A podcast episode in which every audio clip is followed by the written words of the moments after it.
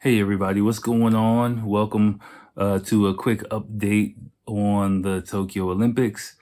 It is what here it's Saturday, so technically the Olympics started last night uh, here Japan time, and you know hopefully you're enjoying the games. Uh, I'm checking up on a, a few things, but you know I wanted to give a quick update, give you some inside information. This is not an official episode, you guys listening on audio or watching or whatever, you know, but uh, I, um there was a lot going on in the opening ceremonies last night. I watched it and there's a lot of background inside information that I kind of wanted to bring you guys to bring you some context, you know, some bring you behind the curtain of what's going on in Japan. If you didn't know um, in detail, you might have heard some stories. I've seen, you know, some headlines on foreign news, but you know, it doesn't really paint the whole picture about why the opening ceremony sucked. Okay, I'll just say it. It fucking sucked. Okay. um, you know, I liked Rio.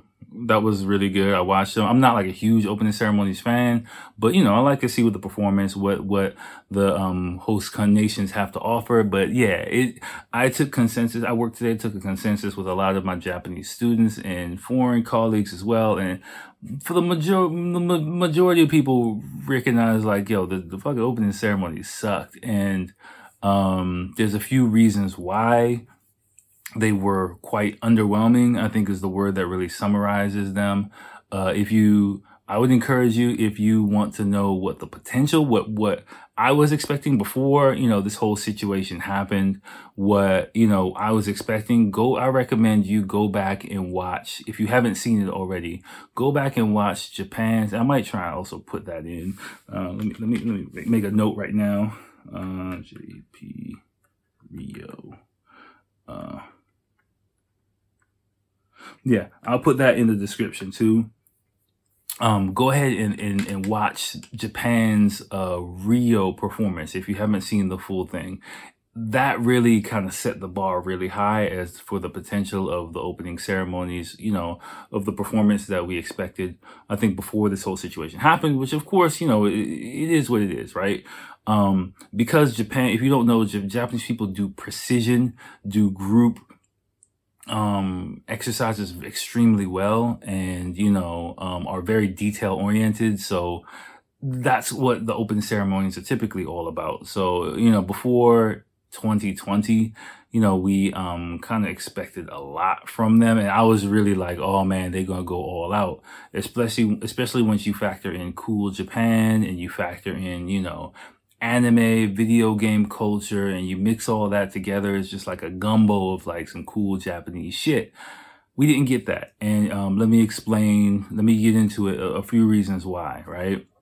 Well, okay, so what it all started, you might have heard like about a week or so ago, um, the music composer of the Olympics was uh, resigned. And the reason why he resigned is because I mean it's his own fucking fault. He's a fucking idiot. But um apparently I don't I don't know the all of the details. I've been watching on Japanese TV. I wasn't really too deep into the story, but apparently maybe on Twitter or some somewhere he was kind of bragging or casual. He brought it up that he, I guess, um, I, I, there's an article on it uh, in the description. I didn't read the article because I don't give too much fucks about it, but um, you can read it. But I'm guessing, I, from what I heard and what I think I remember, you know, he bullied um, maybe a mentally disabled child when he was younger, and somewhere on either possibly on social media, he was bragging about it or he brought it up himself there was a huge firestorm. You can imagine a huge firestorm about it, and he was forced to resign. So the music composer, oh, like a week before the Olympics, was fired, right? Then I'm guessing after that, there was kind of like a witch hunt, you know, for anybody with any skeletons in their closet, you know, from the, um, the JIOC or the Japan uh, Olympic Committee. So what they did is they went ahead and, um, hold on one second. Let me make sure I'm recording. Okay, good, good, good, good, good. What they went ahead and did, um, they found that the director um, of the the opening ceremonies, you know, I guess maybe he was again. Uh, there's a link to it. I'm guessing he was maybe a um, a comedian, a manzai co- comedian, uh, in er, earlier in his life. So in the 90s, he during a, a routine he made like a Holocaust related joke or something like that. That was kind of found up. They fired him like literally a day before the Olympics, right? So you got the music composer. If you really just think about what's going on, you got the music composer you know so i think the composer and i think some of the music that he chose or he composed himself you know was fired a week before the Olympics. So a week before the Olympics, oh shit, we can't use all this music that we've been arranged. You know, I, we don't know, we will never know exact, probably never know exactly how much it was cut out. But you can imagine some of the music chose, rehearsed, practiced for weeks and months was suddenly cut out like about a week before the games, uh, before the games start.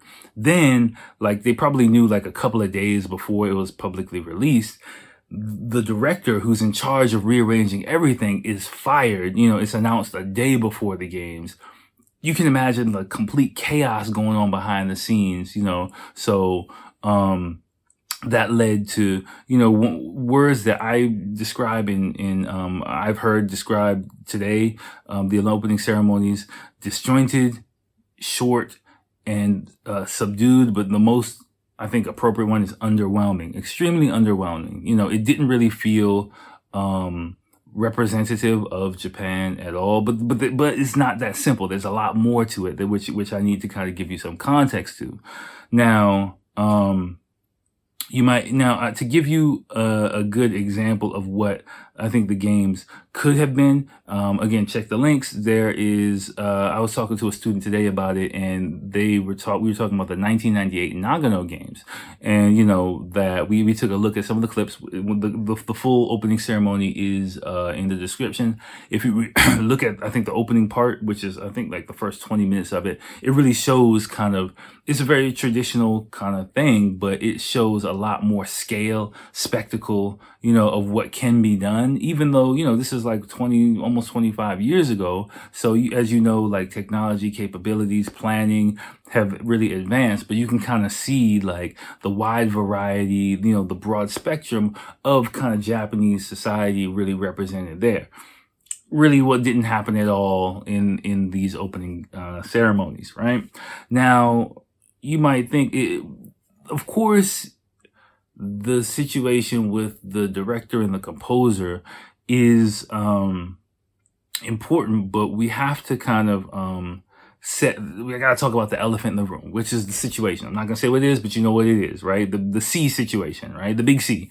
Now, um, you know, the mood, as you probably know, the mood here in Japan um, for holding the games is very tenuous at best because, you know, we're having increases in, you know, outbreaks and everything going on. So the public is really not into the games, generally speaking. You got some people who are like cool with it, some people who are like, fuck it you know, but the everyone's not like gung ho about this thing. It's really pretty much been pushed by the IOC because they want the bag, right? They want the money. I've talked about this on the episode a few times. Um, you know, it really is feels like about money, payoffs, and stuff like that. So, you know, Japanese people is just they've just been full on just put into it. So if you think about it, like you can't really have like a full on spectacle event when people are really grumbling about the situation that's going on, you know, so they kind of had to subdue, like lay low, if you will. You know, there's no spectators in the stands, you know, there's Japanese people themselves aren't able to participate. So you can't have like a full on, yo, we partying over here when like nobody's in there from the host nation. So they had to, to, you know, like the media would have killed them if they would have went all out for these opening ceremonies. Like it would have been a massacre in mass media if they would have like really, you know, uh, put their foot in it, you know, the way that they could have done. But again, they really couldn't do it because like all the people planning all this shit were axed, right? So, so that, that, so it's kind of DOA kind of, um, situation. Now, um, another, one thing that were, that were clearly absent again, um, there was a lot of C C related acknowledgement. I think that was the most majority of that thing. I think done to kind of placate the Japanese public, which really felt disjointed and really didn't make much sense. When you got into the part about Japanese culture, it was just like, what the, fuck is this shit? Like, you know, it really wasn't, you know, it, it just didn't mean shit. Like, there was also an absence, for me, noticeable absence of, you know, anime, kabuki, video game culture, um, modern Japanese culture, you know, the things that really are appealing to people wanting to come into Japan, um, which were hinted to in the Rio games, which of course couldn't be there. Um, um, the one thing that was there was, um, so after we get past the main part, which is extremely short, kind of really weird, everyone's like, what the fuck? I was like, what the fuck? Um, then we get into the Olympic procession. Now, there was a lot going on there too. Like, I, after a while, I just muted it. I'm not gonna lie. I had some other shit that I was doing. I was talking to a friend online, so I just muted it, had the TV on. But, um, if it might have been confusing for people like in other countries, if you did have a chance to watch it, the order that, um, countries were being introduced.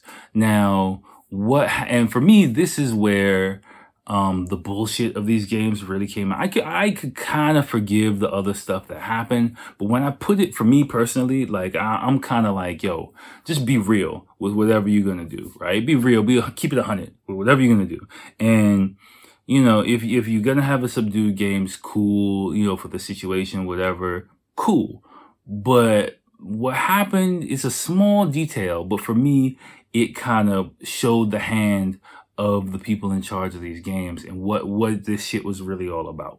I'll tell you why.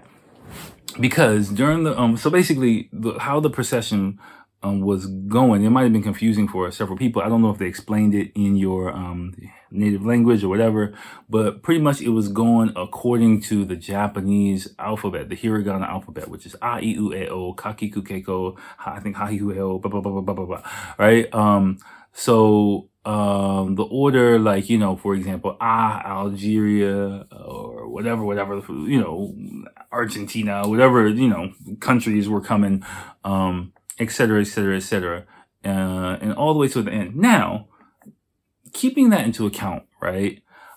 Ah, America, you would expect, and I was expecting, I think everyone was expecting that America would be one of the first countries to come out during the procession. They didn't. So I was like, ah, okay, that's weird. So, you know, maybe there's two kind of ways that America is pronounced. There's three actually that could have been pronounced. Um, ah, America. That didn't happen. So then I was like, okay, well, in kanji, technically, Beikoku, um, is, is the way, um, America said traditionally in Japanese, right? Not in katakana, but in kanji. So I was like, okay, maybe it's to be Beikoku. Be comes out, no America. That's really weird. Okay. So then United States, maybe, you know, U, which is, will be really weird, but you know, wait for the U, no America. The fuck? Like what the fuck? You know, it's clearly going in the hiragana uh, alphabet. So it was really like, yo, what the fuck is going on? America's the second to last. I, I believe I, I didn't really pay attention, but I heard France, America, and then ending with Japan. Japan makes sense. They're the host nation.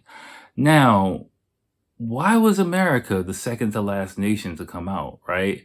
That really felt out of place. And it, it didn't really make any sense, you know, any way you slice it, really, right? And so I was, I, I had my, I have my ideas what happened. Um, I was talking to students today about it and everyone was like, yeah, that makes kind of total sense. My theory on what happened is personally, I think somewhere along the line, like the IOC probably, you know, took a look at the order for the, for the procession and saw that, yo, um, you know, how we're doing this traditional Japanese alphabet. Great. Well, America's to come early. Whoa, whoa, slow down. That can't happen. Why can't that happen? Because the number one, you know, the number one sponsor for TV rights for the Olympics is NBC. NBC is an American company. Um, in America, if you know about it, Eastern Standard Time, the vast majority of TV watchers are on the East Coast in America. So NBC, Eastern Standard American Time is where the money is for these games, right? Now, um, everyone knows, uh, me too in America, you're waiting for the American procession to come out. That's what you're waiting for. If that procession happened too early in the, the games, the viewership would immediately drop off. People would just turn it off. Okay, whatever. Turn it off. And then, you know, boom, NBC loses a bunch of money because no one's going to watch the fucking commercials, whatever the fuck was on. Like, you know, after that. So delaying it until the end forced everyone to watch everything, you know, kept the numbers higher until the end. This is my theory. It's not official, but this is my theory, and it's kind of really transparent if you think about it. That's what happened, because Th- there's no other reason for that. I mean, yeah, you can try and cover it up, put Fr- and put France there. Well, if France really was the one of the, the third to last nation, what one of my students told me is the excuse given was, well, since the next Olympics are going to be France and America and in Japan, they're going to be, you know, brought out, which doesn't make sense anyway because well, yeah, it does. Uh, but I mean, but you know, my students like, yeah, but that's probably the excuse that they made up as a reason to do it because up until this point, that didn't happen at all, right? That never happened. Only for this Olympics, you're going to choose the Japanese alphabet and only for these Olympics, you're going to completely break with tradition just so that conveniently America can be put at the end, you know, just so that the viewership can be kept on. You know what I'm saying? It just seems a little bit too convenient. I might be talking to conspiracy land here, but it makes perfect fucking sense to me, you know, especially when we know that you know, the number one push for these games is the IOC, is the TV rights, is the money. I've kind of talked about that a little bit in Japan. You know, Japan's really not participating in any of that stuff. So at this point, it's all about the money. So for me, when I saw that, it kind of threw away any bit of respect that I had for the opening ceremonies, you know, for the preparation, for like the cuts and all that shit. Because, you know, if you're, yeah, trying your hardest to maintain the integrity of the game and then you sell out like that just for some fucking TV rights shit, it's like, yo, all this shit that you're doing, it doesn't, fuck all that. That's how I feel, you know, like you, you just, you just talking some bullshit as far as I'm concerned. So, um, so yeah, that, that's kind of the, the big, was the big kind of tell for me. After that, I kind of re- tuned out even more. I was just texting Jeff. We were talking about how much this is bullshit. He was like, yo, a bunch of people are texting me like, yeah, this is some bullshit. Like, is the really consensus that I've heard, like, 85 90% of the people were like yeah. I mean I understood why it had to be subdued like this. I'm not just blaming them. I'm not saying they should have gone out all out because it's a really a no-win situation. But the way it was executed you know um, a lot of the fuck ups and fumbles um, that were happened and controversies behind the scene. It was just a recipe for disaster. For me personally, like I also got to talk about um, if you watched it, like they did the medley with John Legend and some other people I don't fucking know singing Imagine, which is cheesy as fuck to me.